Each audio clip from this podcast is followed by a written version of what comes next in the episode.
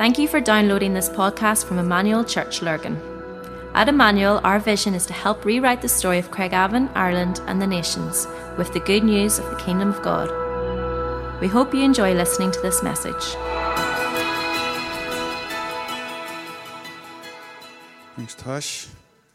You can go and crash in the corner there somewhere after doing such a good job to deliver all that. It's great to be here tonight. It's a great church.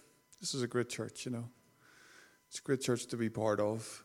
And um, I would encourage you to get involved in all of those ways, or at least some of them that Tash described. You know, sometimes um, you don't realize what you've got. You know, you need to know that this is a great, great church, great, great people, a great family of God, and um, it's great to be involved in it. And uh, so, so, um, so get involved and be part of what God is doing in order to rewrite the story of the city, Ireland, and the nations. I'm really pleased to be here tonight in order to uh, unpack and start this um, evening service or PM, sort of Sunday PM services called the practice. Um, we've purposely asked um, people, as many people from Portadown, to come across to this as well in this season. Before we um, think about doing anything else on the Sunday evenings in Portadown. We really felt it was important for us to uh, join in on this together and uh, get what the Lord is saying to us um, because we want to, we feel like this is quite a key topic. Um, and my job tonight is to explain why we think it's so key, I suppose. And then next week we're going to get stuck into um, the series uh, itself and we're going to be teaching practices, hence the title of maintaining and developing communion and intimacy with God the Father. Because I think one of the things that we've learned is, as I'll unpack tonight, that not everybody totally understands how to do that when it comes to tomorrow morning, Monday morning, and. Uh, and, and the rest of the week. And so the idea is, it's not the case tonight, and because we've quite a bit to get through just with everything else going on hopefully in the weeks ahead, we're going to preach for 15, 20 minutes, and then we're going to give some space to actually practice some of the stuff that we feel God is to us. That's the, that's the plan. And so I, I just want to try and get across some of the heart of why we're speaking on this series. Um, tonight and over the next few weeks towards Christmas. Because uh, ultimately, we believe that there is an incredible destiny written over every single person's life. Yeah? You're born with a purpose. You're here on purpose. God wants you here. God wants you in this world. God wants you, you alive. God wants you flourishing. And you have a purpose for your life. And we believe that. We believe that really, really passionately. And so we believe that that destiny is really um, this that we were born and born again to be like Jesus. Okay? We were born. Uh, now, we were originally born, that's our original design. We were born and we were born again to be like Jesus. Now, that's one of those sayings that's so overfamiliar that it actually loses its power. It loses its, its sense of wow. But that is, that is a wow kind of thing, right? That is an awe inspiring thing. And, uh, and so, what we mean by that is we were, my, my two daughters are seven and nearly seven and five, and, uh, and they've started to use the word actually, you know. So in every sense, is that, that that is actually, right? Well, so I'm going to like speak like them tonight and say, we are actually supposed to be like Christ. Like, like actually. we are. We're supposed to be like Jesus. We're supposed to have a desire to become like Jesus. We're supposed to, what I want to get to tonight, have a plan, right? Like a really practical plan to become like Jesus. We're supposed to be um, obsessed with becoming like him. And uh, the problem is Northern Ireland mentality, evangelical mentality, you know, we're always the worm.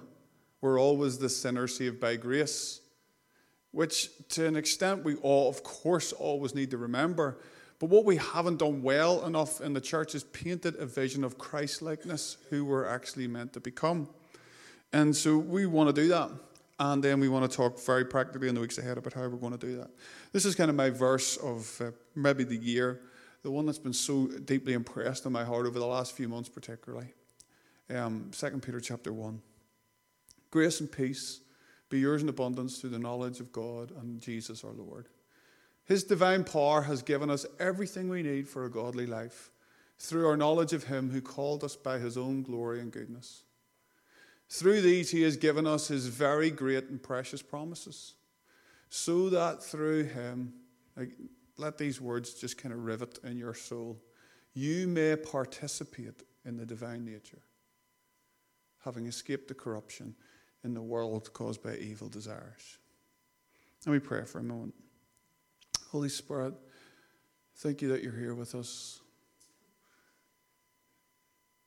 Thank you that you bring illumination and revelation, that you will lead us into truth. And we ask you now, Holy Spirit, to breathe on your word and to breathe it into our hearts. Lord, we ask that you would. Um, Help us to realize that you bring us the divine power to participate in the nature of Christ. And that, Lord, you change us tonight and you transform us. Lord, pray you give us help as we unpack your word. Give me help, God. I ask, Lord, we're desperate for you tonight. In Jesus' name, amen. Such an incredible scripture, right? That we can participate, that we have been called to participate in the divine nature. That means to become like God, like actually. To become like God, to be a God like one. That's what our original design. That is not blasphemy. That is the truth. You were born to be like God, an image bearer, to take on his very nature, to represent him, to be like him, to participate with him. Some, some streams of the church use the word theosis, which is a fusing of the divine nature with humanity, that we participate in the actual character of who God is to become like him in our nature and to do the things that he does. A Christ like looking person carrying the aroma of heaven. Is it possible? I hear you say. Is it, is it even possible? This is a goal. Good old um, Dallas Willard says this How can we be like him? Not as opposed or by a constant and grinding effort, but with the ease and power that he had, flowing from inner depths acting with quiet force from the innermost mind and soul of the Christ who has become a real part of us. I love that. Flowing from us that we just start to become like Him. And so we're really convinced of this, and our job is, um, with the help of the Holy Spirit, to help you be convinced of this more and more. And yet, we're also aware that even if we do get that and we kind of agree with it in our spirits, what we've come to realize in our own lives and as we pastor and shepherd people into Christ likeness, what we've come to realize is that often people just don't know how to get there. They don't know how to really receive the transforming actual presence of Jesus into their lives to be changed and transformed. Because the thing about it is, often we've lots of information, don't we? Don't we? And sometimes on Sundays it can feel like maybe more information or more knowledge or more Bible verses that we have to remember. But that information, for some reason, doesn't always lead to transformation right? And that's what we're after. We're after transformation. And so we're learning that while teaching is important, learning is more important. People learning about God and learning to become like Him. You see, uh, what I've learned is not that I am, but what I've seen, what I've learned from observing other people is you can be the most world class Bible teacher in the world, and people can listen to it, but often they're not changed. I've also learned that we can say something inspirational. You can hear something inspirational that at the time makes you feel, whoa, that was a real, that's a tweet. That's, ama- that's an amazing insight there. But we come to the end of Sunday night and we think about how we're going to put all this into Monday morning and it all gets a bit tricky. How am I actually going to make this part of my life? And then on the other hand, we have these environments where we really encounter the Holy Spirit and the worship's kicking off and we feel the presence of God here and sometimes it even overpowers us or overwhelms us and yet often that encounter doesn't always lead to maturity those are my observations and not just mine, but many others. And so, with this in mind, we realize that often people just don't know how to actually engage with God, how to actually grow in the relation. Sometimes people say, well, just read the Bible, but sometimes the question isn't just read the Bible, it's how to read the Bible. How should I be reading the Bible? How should I be approaching the scriptures? How do I center myself to receive the presence of God in the midst of a really crazy and busy day? And that's why people end up either becoming really religious, so they double down and get really tight on their rules, or else they just leave. And that's what I find with lots of young people. They just leave. Uh, and not just young people, actually, because they haven't known how, on a day to day basis, to maintain an intimate relationship with Jesus. And I, my story is God encountered me. I encountered his love. He did something profound in my life.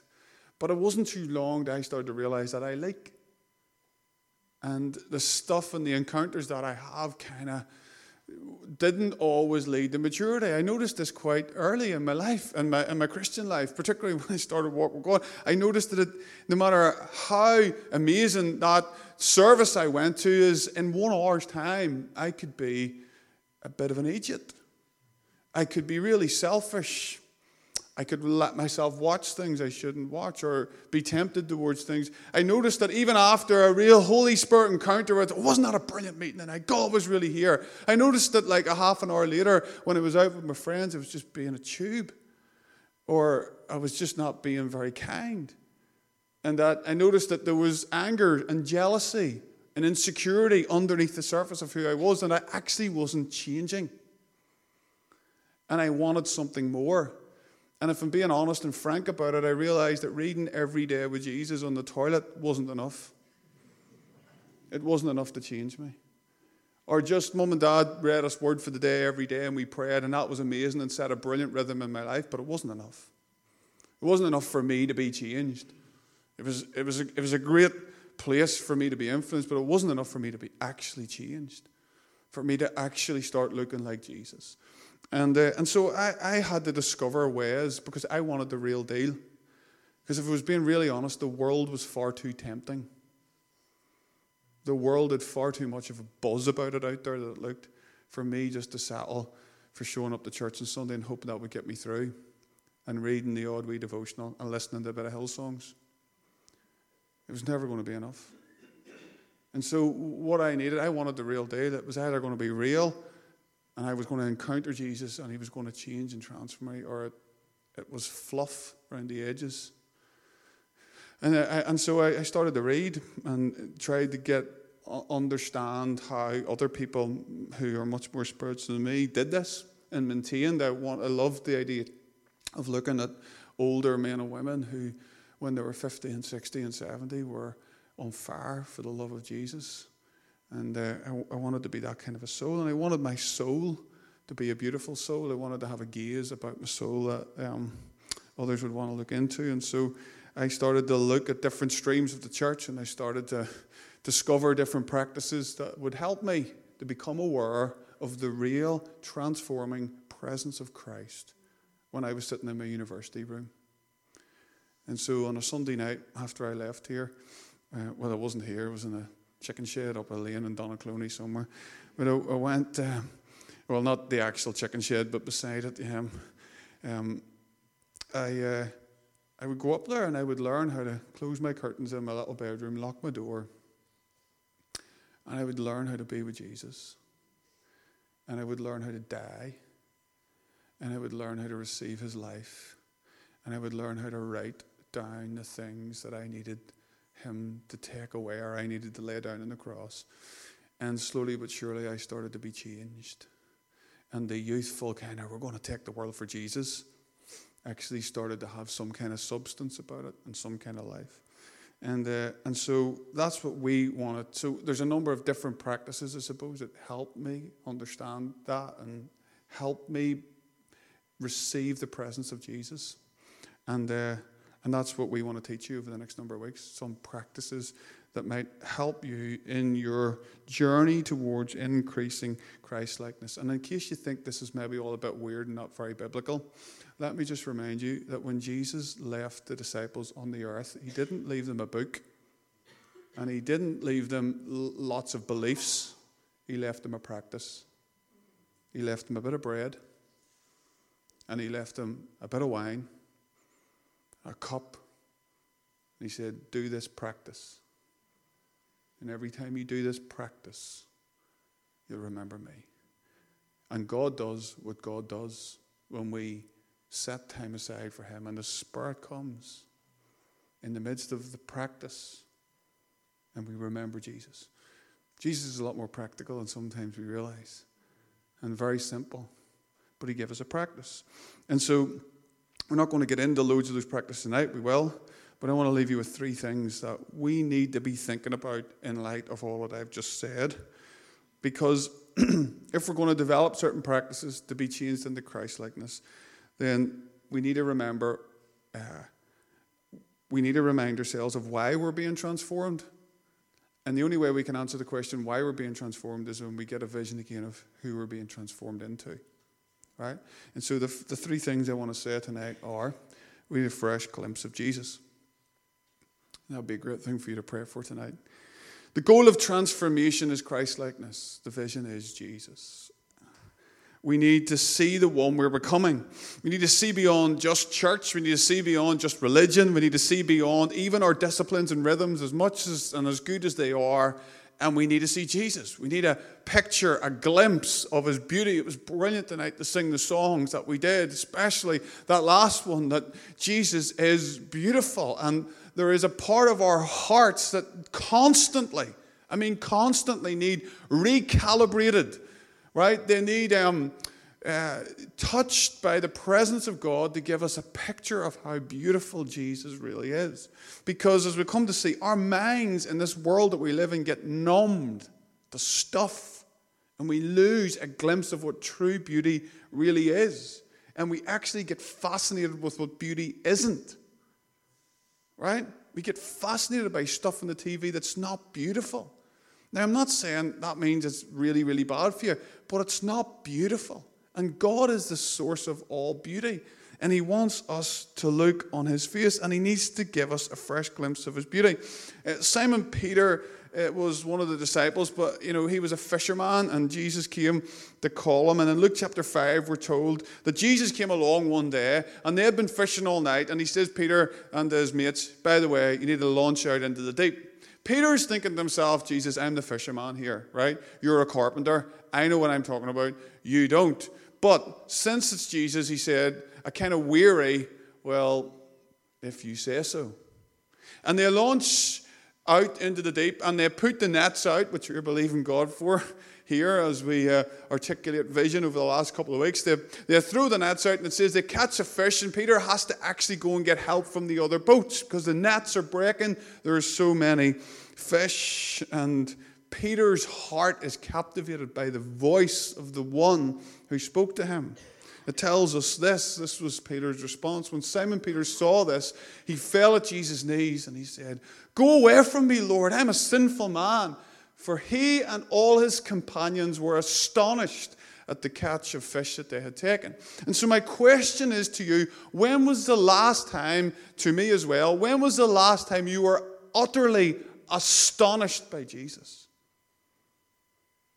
When was the last time you allowed yourself to be stunned by his beauty? To be completely captivated by how glorious he is? That, like Peter, you're like almost like, God, I, I'm, I'm not good enough.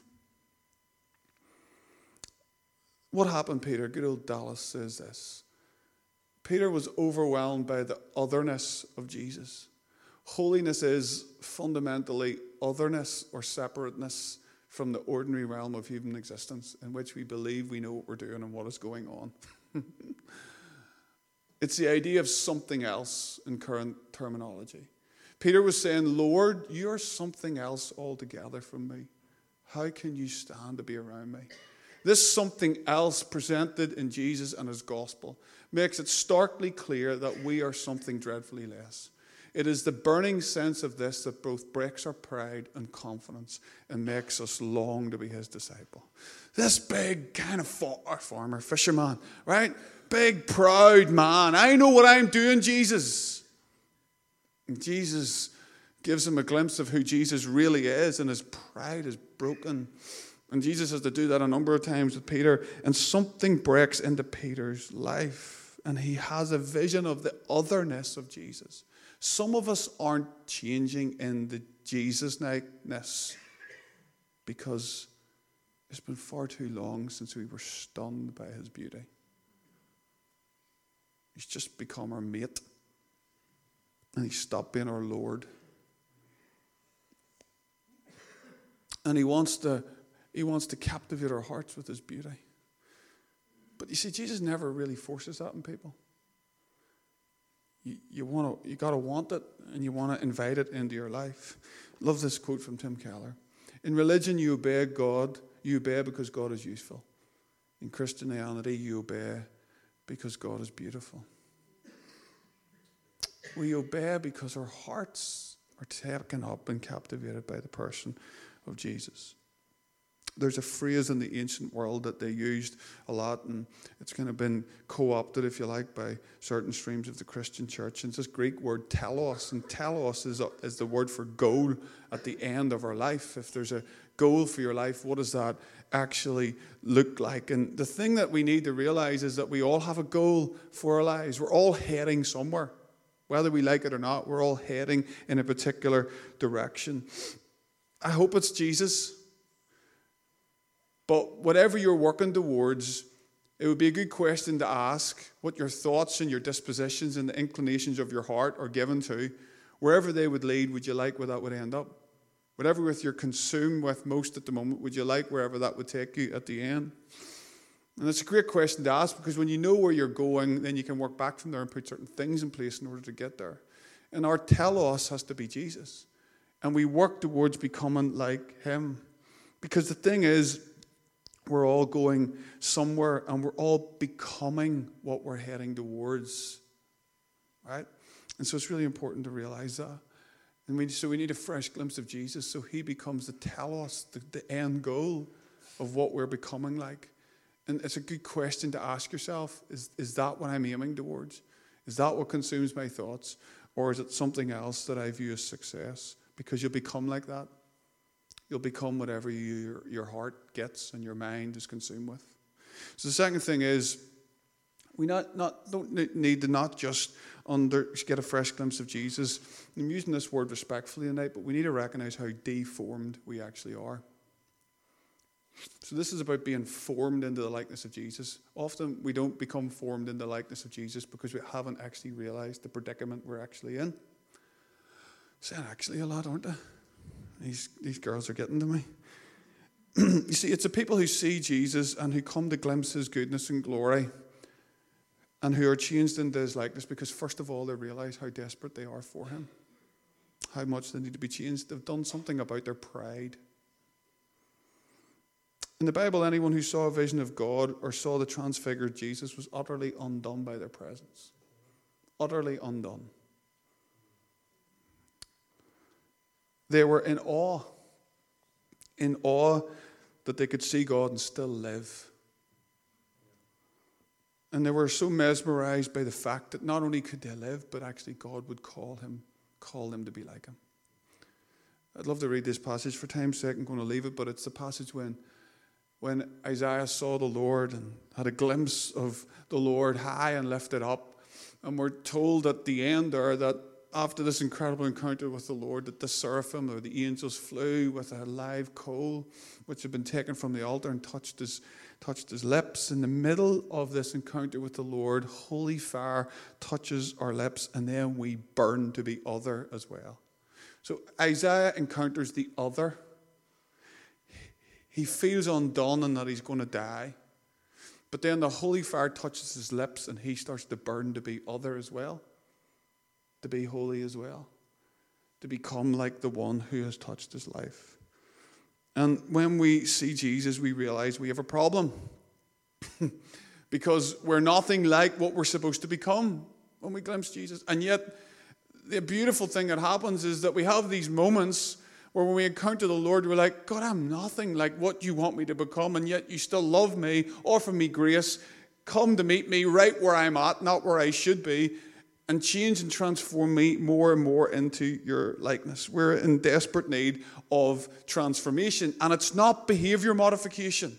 It's not just you exerting your will on your own. And the thing that we have to come to realize is all the political and social revolutions of the day bring an illusion of promise to people's lives, but they cannot transform the human heart.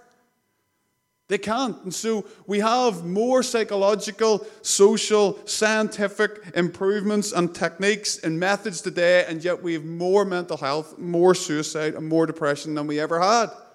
It's a spiritual problem and it needs a spiritual cure. And the spiritual cure is the presence of Jesus that we receive into our lives daily, and we do that by certain practices. But the problem is sometimes we don't think we need to change. But we're being discipled. We're being discipled by a world out there. And just because we're not doing out there doing bad things, that we think we're always fine. But you see, all of our sins aren't decisions.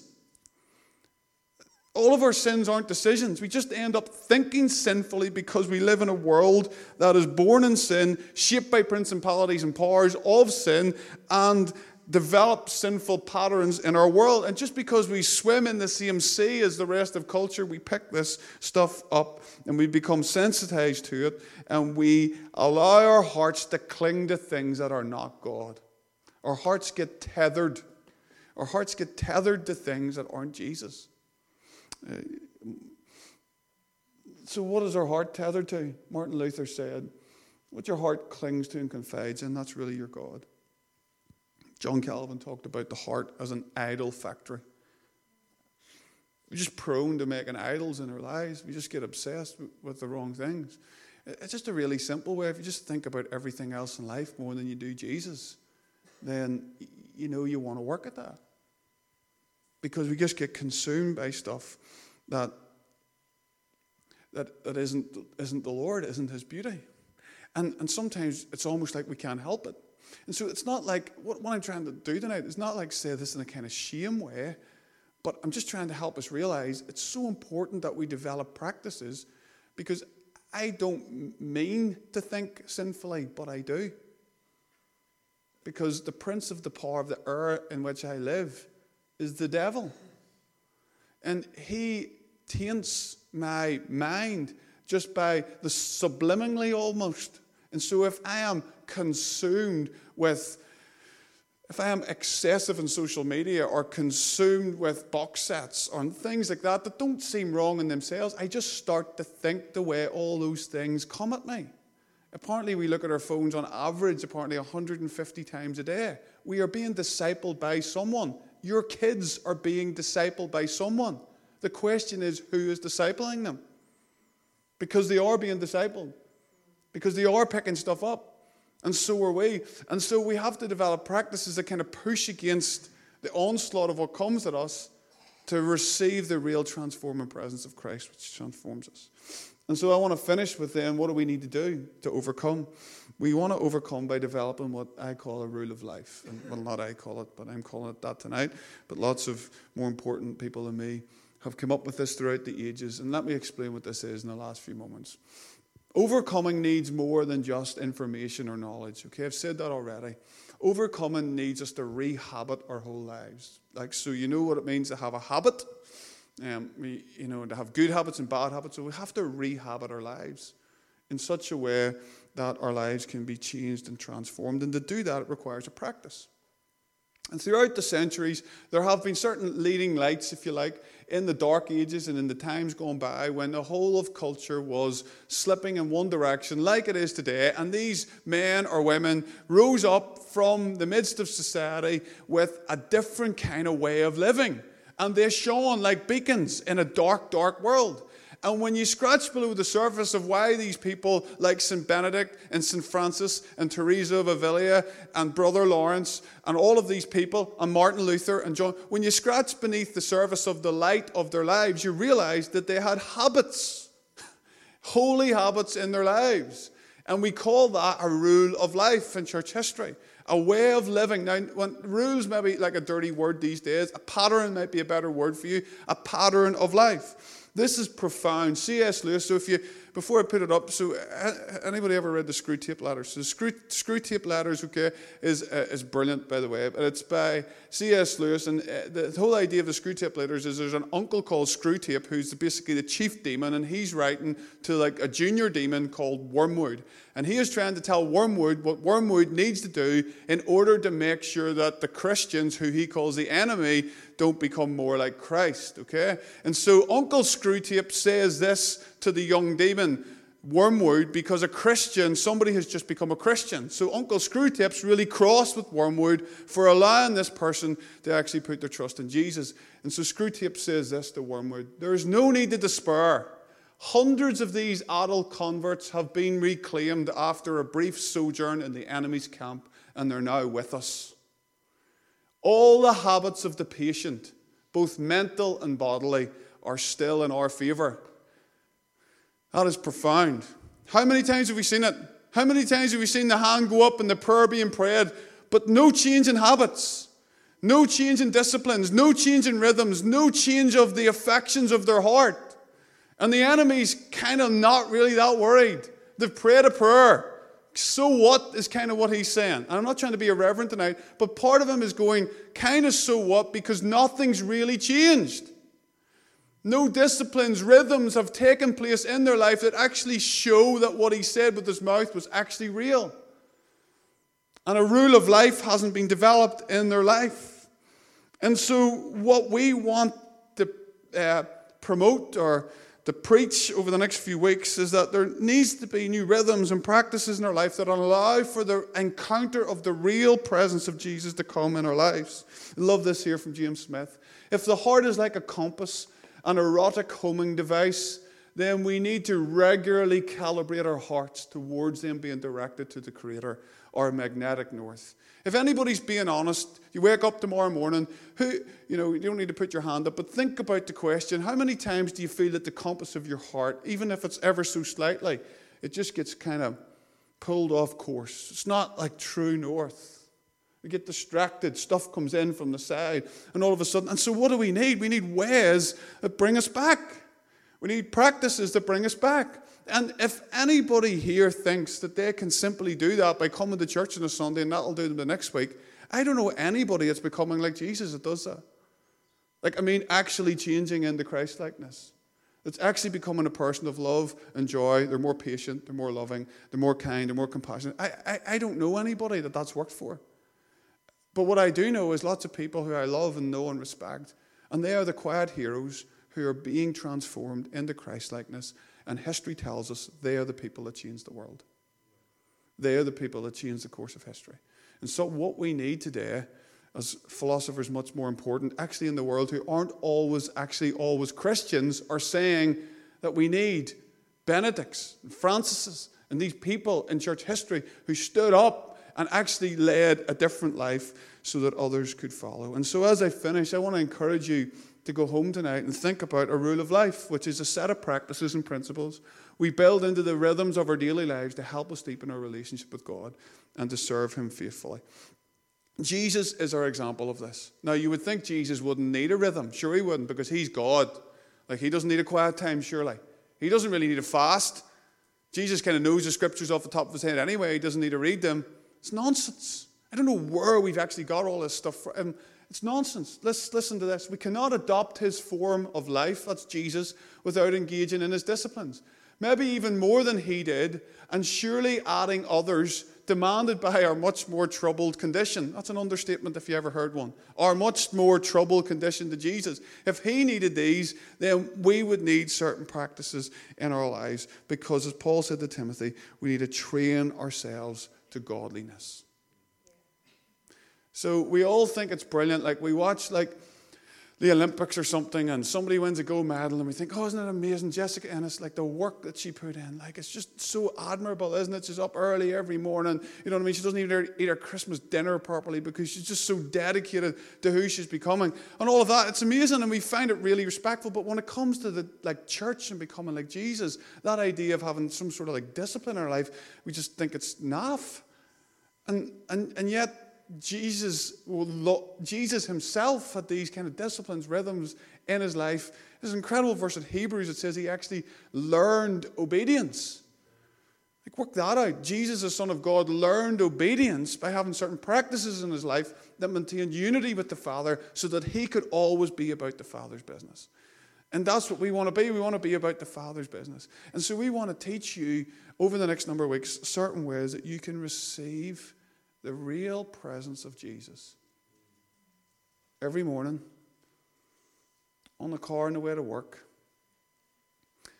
how to take a walk in the middle of the day and go and encounter Jesus, receive, how to do centered prayer, how to practice silence and solitude. All of those kind of things we'll get into over the next number of weeks. And so I want to finish by just simply saying on your, on your page, on your sheet um, that was on your seat, Um, there's four kind of quadrants. And a really simple rule of life, as I finish, would be to take this away. If we'd had time tonight, I would have got you to do it here and here and now with, uh, uh, with, with, pens and stuff. But I think we're just sort of uh, pushing time. So we'll, we'll not do this. But f- from now on, we are going to do this on Sunday nights. Just do something like this in response for five, five or ten minutes here. What I'd love you to think about is a really simple way to do a rule of life. We can put these um, PowerPoints up on the, on the screen. is what is your plan? Like, let's, let's cut the superficial chat, right? Let's get right. What is your plan to be like Jesus? What's your actual plan? So all right sitting over coffee and go, oh, I really want to be like Jesus. Want to become. What is your plan? What are you going to do? What am I going to do? That's the question. And so I would encourage you here's the steps. Write down everything that you currently do that nurtures your spirit and fills you with delight. Okay? Well, maybe email these out to you. Step two write down the activities you need to avoid limit or eliminate the pull you away from Christ. Okay, so I'd encourage you on the other side of this page to write, draw, draw a couple of columns.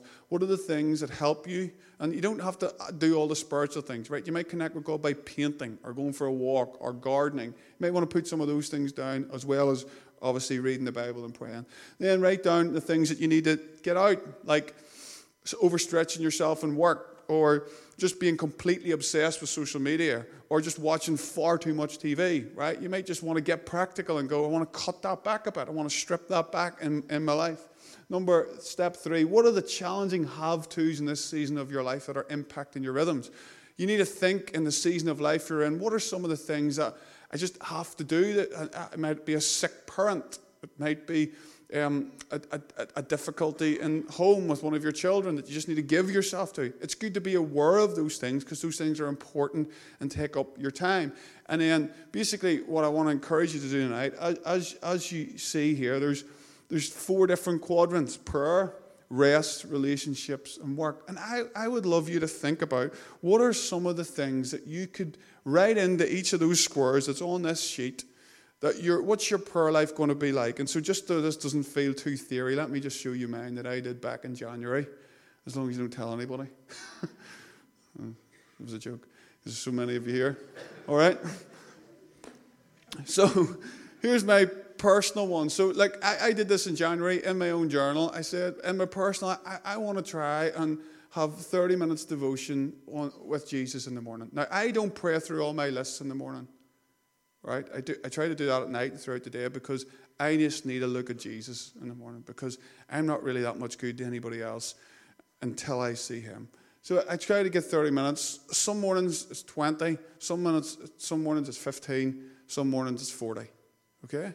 But whatever that might be for you, it might be starting at 10 minutes. Just get my eyes on Jesus. I try to do 10 minutes in the evening before I go to bed. I just try to review my day. We're going to teach you how to do that. Some of these practices we're going to actually teach you over the next number of, of weeks. I, am trying to read all the Psalms and the Proverbs, just read them aloud, pray them out loud every morning, a couple a day, and I'm trying to go through Psalms and the Proverbs three times throughout the whole year. And I've been able to keep to that one. Um, on them a third kind of go round. I want to take one hour in the prayer room. Tash talked about it. I want to pray for certain things each day. So on a Monday, pray for my mum and dad. On a Tuesday, I pray for my sister and Ricky. On a Wednesday, I pray for my other sister and that. I pray, pray through my family. I pray through my nieces and nephews' names. I pray through for different people in church. Yeah, just to try and when I'm going throughout the day, at least I remember on a Monday this is who I pray for, and then I pray my list through the day and maybe at night, and then I just want to try and take, which I haven't been very good at, a few kind of days away just to spend time with Jesus on, on, on my own somewhere. Weird. and then just to finish that rest. So I, have worked out that the best time for me to Sabbath, because Sunday's like a work day for me, is I'm going to from Friday at lunchtime to Saturday through the tea time. For the most part, that's going to be a time when it's family and rest and go for a run and chill out and watch a film with Rachel or something like that. Still call them films. I need to run twice a week. I just need to do that for my brain to work properly, right? I, I want to. I've learned that for my own mental health, I need to have a, a holiday, one in the summer and one at Christmas. And if I work towards that, then I know that I can stay in the rhythms that God has for me. And uh, because I love to read, I want to try and read one book a month, right? And then my relationships. So I want to have uh, Rachel's not here tonight, thank God. I want to try and have one, one date night a month with, with Rachel. We've kind of done that, right? We have a weekend family tradition every Friday afternoon. We have a, we have a wee tradition as a family. We, we try, try and do maybe something with one of the kids in their own. Me, and my, me and my dad have a coffee every Friday. We need to get back on that, Dad, don't we, after the summer? But we, we meet every Friday morning and hang out because I just want to spend time with them. Life I want to go and see somebody. I want to see a counsellor at least twice a year um, who I can just offload with and help me think through some stuff. I want to prioritize my champion friends and the people that I want to champion, and, and I want to prioritize seeing my non Christian friends in my life. And so I'm just giving you some examples, okay? I'll not tell you my work ones because that'll bore you, but I just want you to get an idea of how you can set and have an actual plan to actually meet with Jesus so that you can actually become like him. Yeah? And some of these things that we've said, and if you, if, you know, that is, that, is, that is not weird, right? That is not weird. That is very, very practical. Because there's lots of people that I know, and I, I, I you know, faithful, there's, there's lots of us, and what I've found in my life, I can keep on doing the motions, right? But I'm not necessarily becoming like Jesus. So if you're still as angry as you were under the surface as you were 10 years ago, that's not supposed to be the case. And if you're not, here's the other thing if you're not emotionally mature, you're not spiritually mature. Right? If you're not emotionally mature, you're not spiritually mature. Because we're body, soul, and spirit. And if, if you're cranky, hard to get on with in the house, huff easily, right? Which we all do, right? I, I do this. The reason I'm talking is this is all my experience. That is not like Jesus. And I'll, I'll still be working it to the day I die. But I want, I want the thing to be real. I don't want to come to church and just put on some kind of show, raise my hands, everybody thinks I love Jesus, and go home. I'm just not a very nice person, right? We want to become like Jesus. Love, joy, peace, goodness, gentleness, self control, kindness, compassion. It's a vision to become like Jesus, to participate in the divine nature. And the divine power that comes with the working of the Spirit in our lives is there to help us become like Him. Why don't we stand to your feet and let me pray for you as we finish?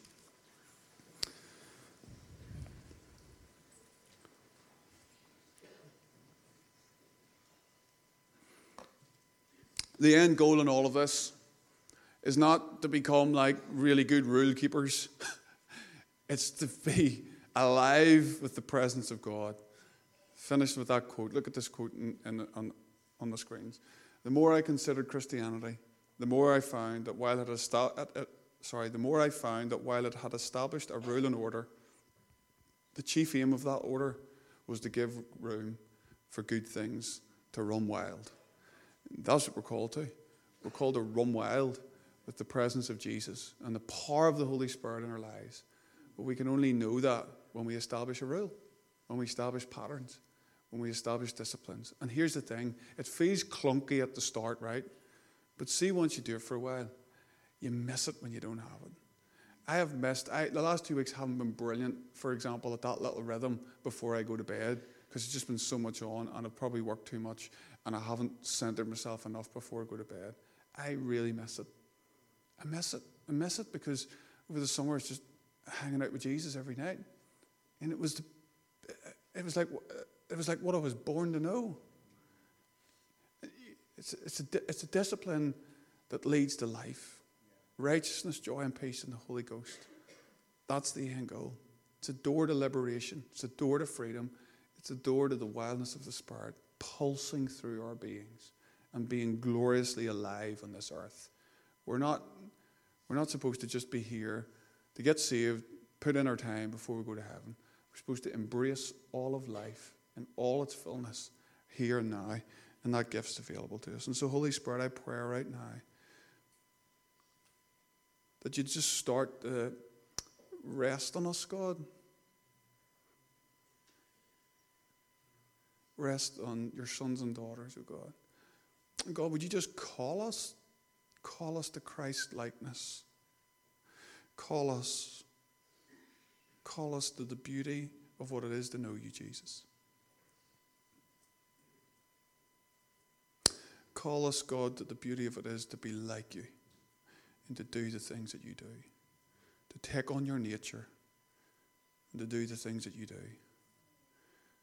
So, Holy Spirit, start to captivate, challenge our hearts tonight about, Lord, some of the patterns that would work for us in our particular and unique season of life in order that we can receive the real presence of Jesus. Teach us how to pray. Teach us how to become like you in Jesus' name. Amen. We hope you enjoyed listening to this podcast. For more information about our church and all that we do, please visit our website at emmanuel-church.co.uk.